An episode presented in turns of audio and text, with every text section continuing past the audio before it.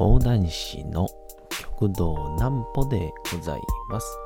皆様4月の5日も大変にお疲れ様でございました。お休みの準備をされる方、もう寝るよという方、そんな方々の寝るをともに寝落ちをしていただこうという講談師、極道南歩の南歩ちゃんのおやすみラジオ。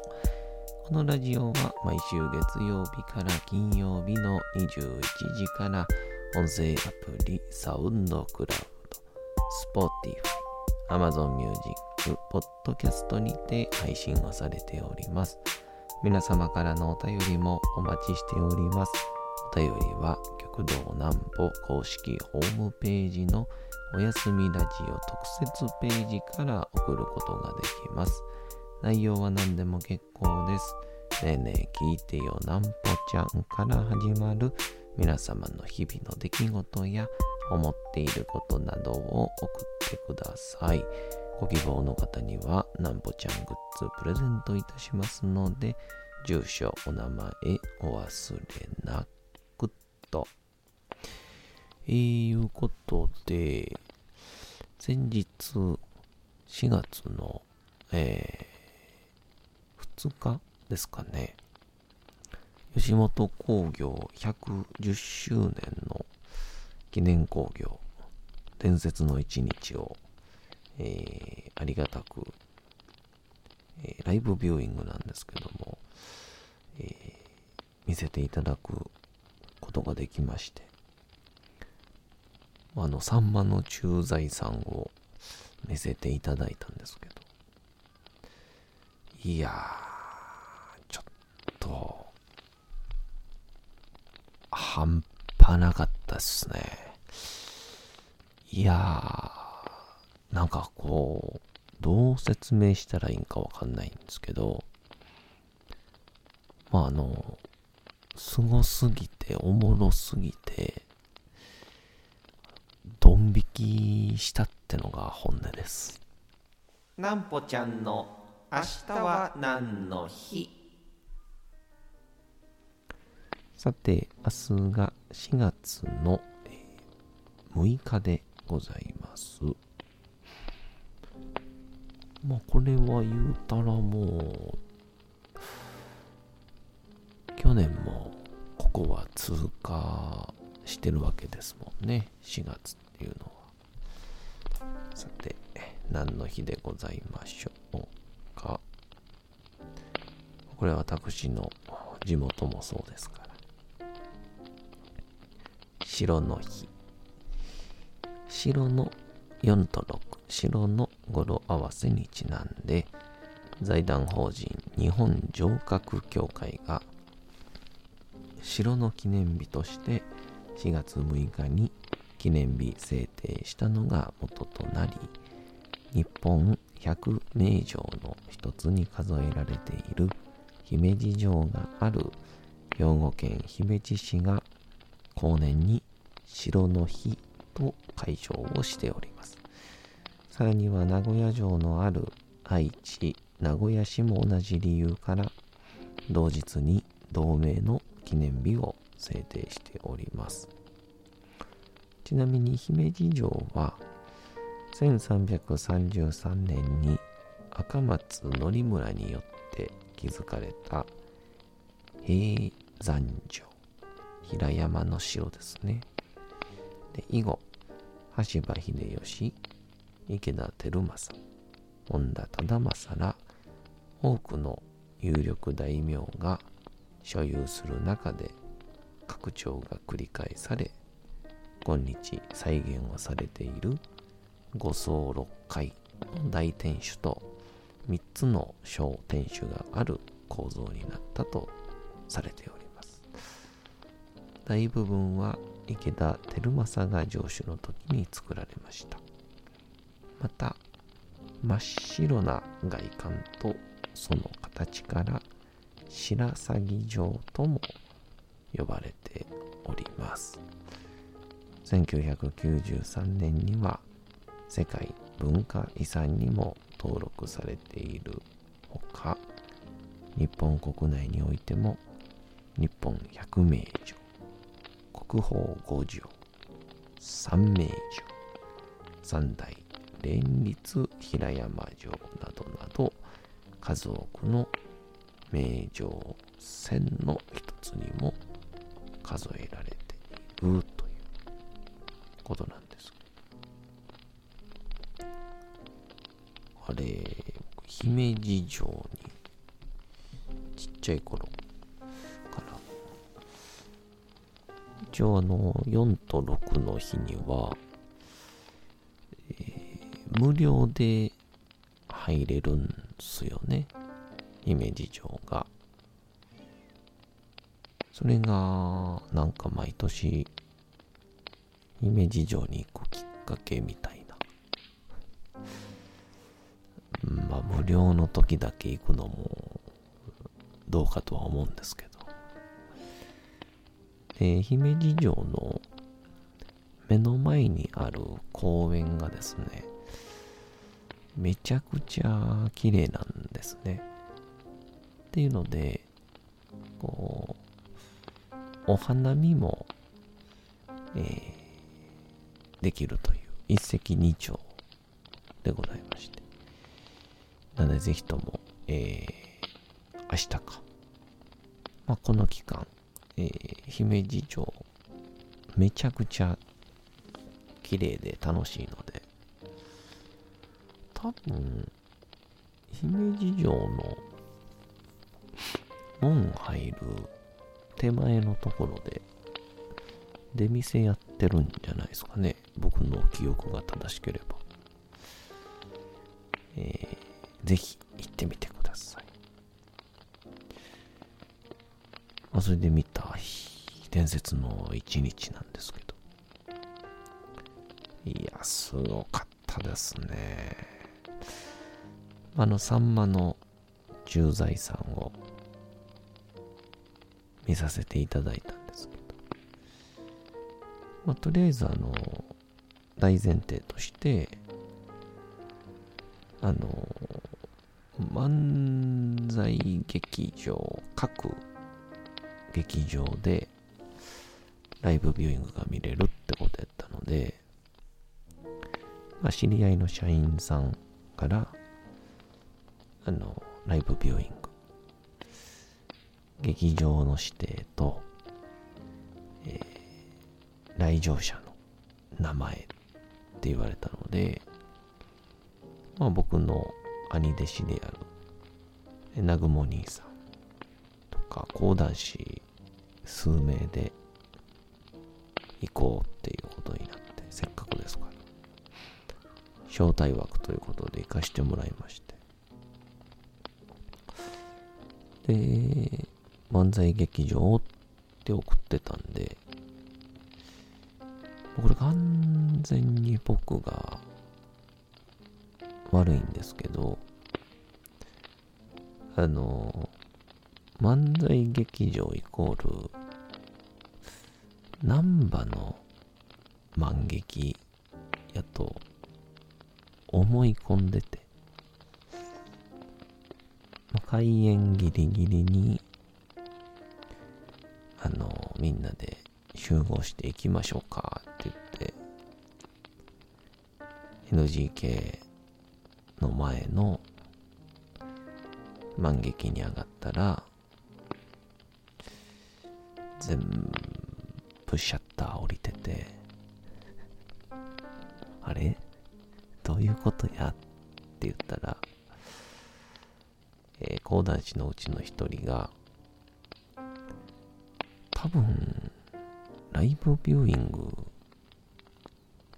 ホームページ見たけど、森の宮だよって言われて、マジっすか？で、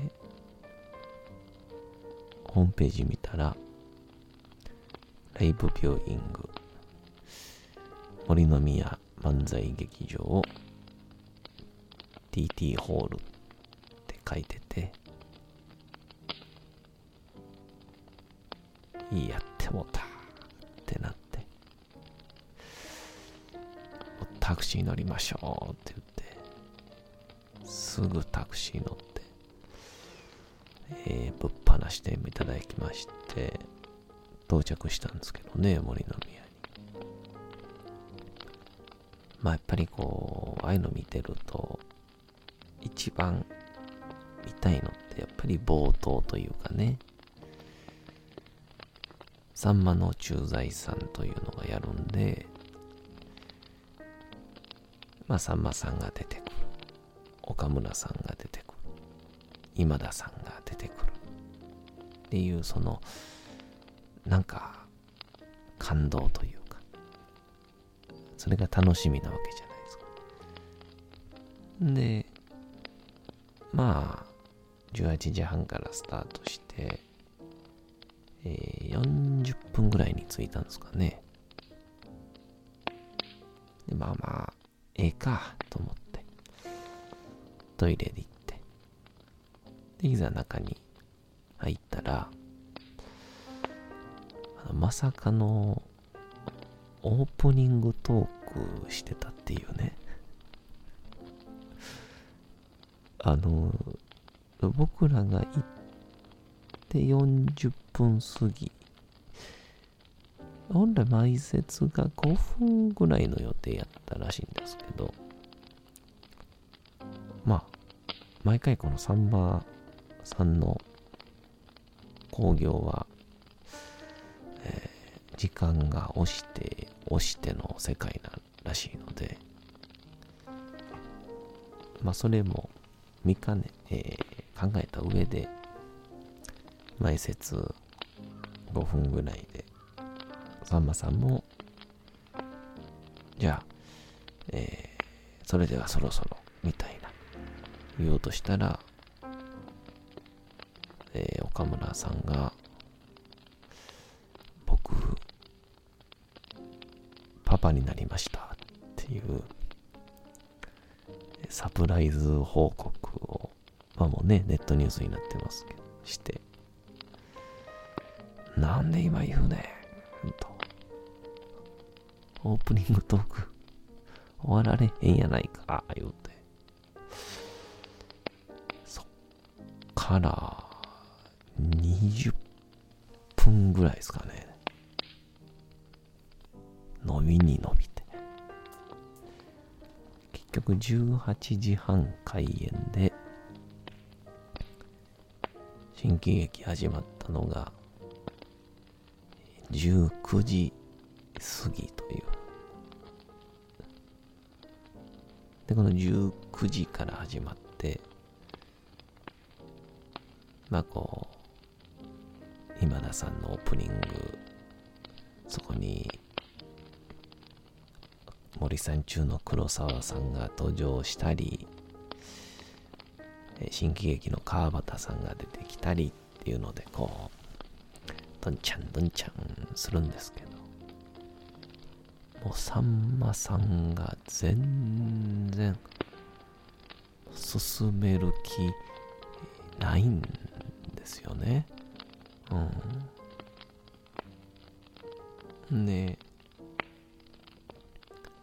着々と周りが一生懸命進めるんですけど、ことあるごとに脱線が始まって、でも、お客さんも、もう、時間が伸びることを楽しみにしてるんですよ、正直もう。いかなる脱線で伸びたかっていう話を家でできるかみたいなね。なんで、もうみんながさんまさんの脱線とこれいつまでやんねんっていうツッコミを待ってるんですよ。ほんで、いざ、8時半かな ?19 時にスタートして、8時半頃に登場したのが、えー、あの、西川きよし師匠が出てきあって、もう毎回こう、ね、それぞれのシーンに、その日のゲストが出てくるんですけど、うわー盛り上がって。で、わーわーわーわ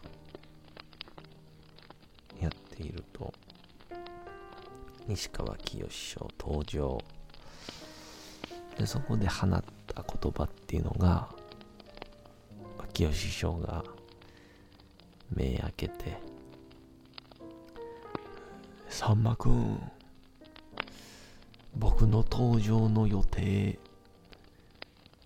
19時やで、っていう。ちょっと今、二角師匠みたいな声になっちゃいましたけど、さんまくん、僕は本来出るの19時の予定やねんけどなって言って、1時間半押しという、これ講談会やったら、お客さん、死んでるでしょうね。1時間半もしたら。まあ、さんま師匠、この有名な皆様やからこそ成立をするやりとりなんでしょうで、その後、ジミー大西さん、まあ僕ら、あまりにも遠い存在すぎて、ジミーちゃん、ジミーちゃんと言ってしまいますが、ご登場されて、もう、次長課長さんと中川家さんのあるあるショートコント2人が真似をするんですけど、さんまさんとジミーさんが。もうそれがうまくいかない。もう散々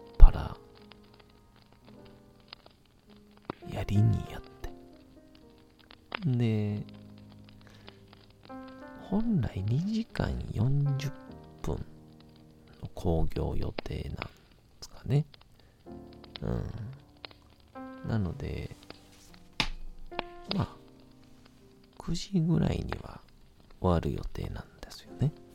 9時ぐらいには終わる。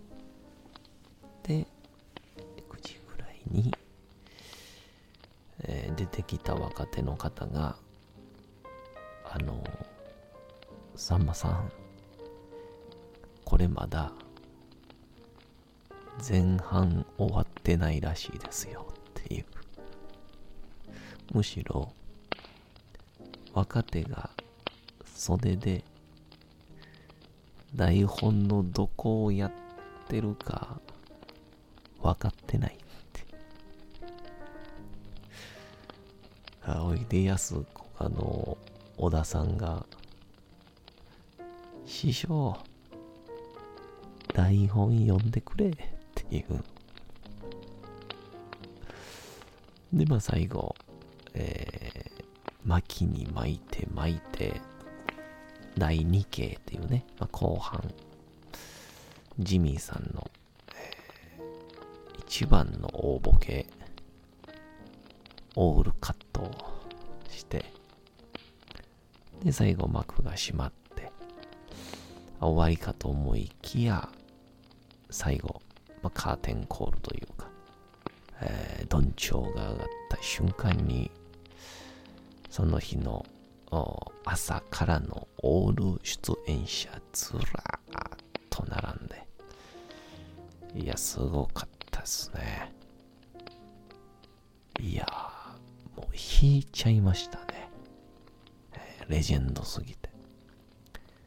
いや、こんな世界で僕も2年だけやってたかと思うと、えー、ドン引きの伝説の一日でした。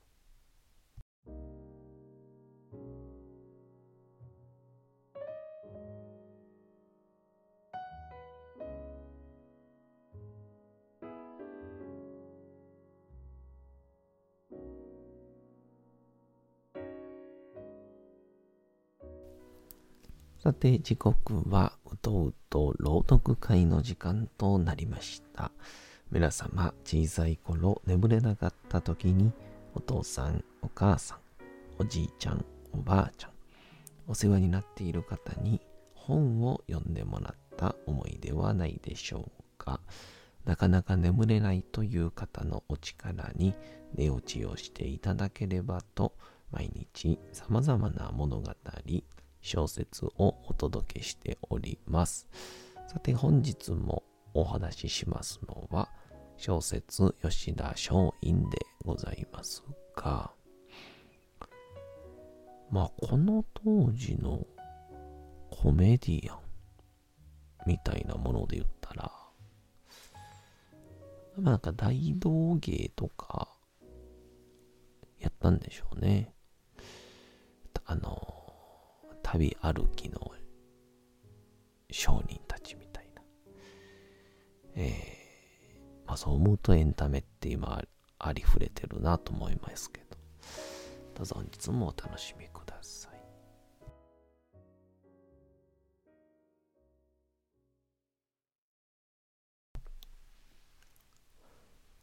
小説吉田松陰道門冬治牢獄の太陽になるアメリカ軍艦への密航事件に失敗をして、吉田松陰と同志の金子寿助と松陰の師匠、佐久間昌山は罰を受けてそれぞれ国元へ返された。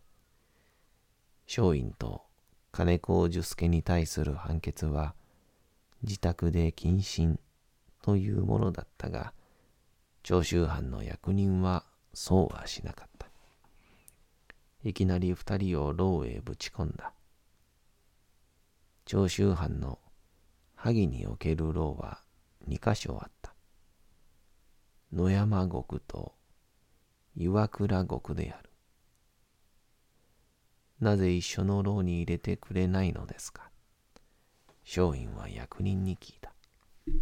役人は身分が違うからだと言った。身分が違うとは。お前は曲がりなりにも私分だ。金子は足軽だ。従って入れる牢屋は違う。そんなこともわからないのかと言わんばかりの口調だった。松陰は黙った。しかし役人の顔をじっと見つめていた。なんだ？いえ、何でもありません。妙なやつだ。もっともお前はどこへ行ってもバカなことをする男だからな。まったくしょうがない。役人はそう言って舌打ちをした。松陰は役人が言った身分が違うから入れる牢も違うのだという言葉に引っかかった。彼はすでに江戸で入寮生活の経験があるので、牢に入った時には、新入りは子さんに対して何をしなければいけないかをよく知っていた。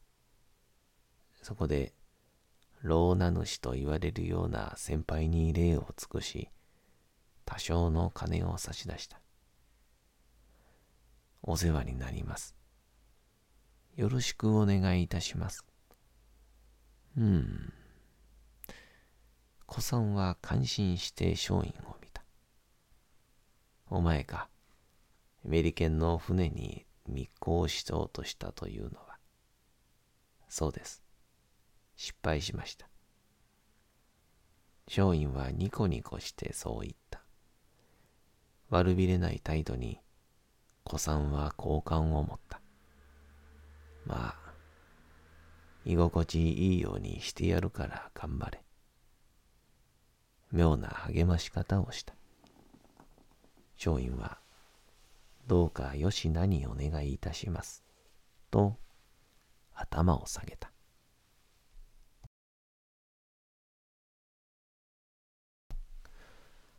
さて、本日もお送りしてきました、なんぽちゃんのおやすみラジオ。というわけでございまして、4月の5日も大変にお疲れ様でございました。明日も皆さん、街のどこかでともどもに頑張って、夜にまたお会いをいたしましょう。なんぽちゃんのおやすみラジオでございました。それでは皆さん、おやすみなさい。すやすやすやーん。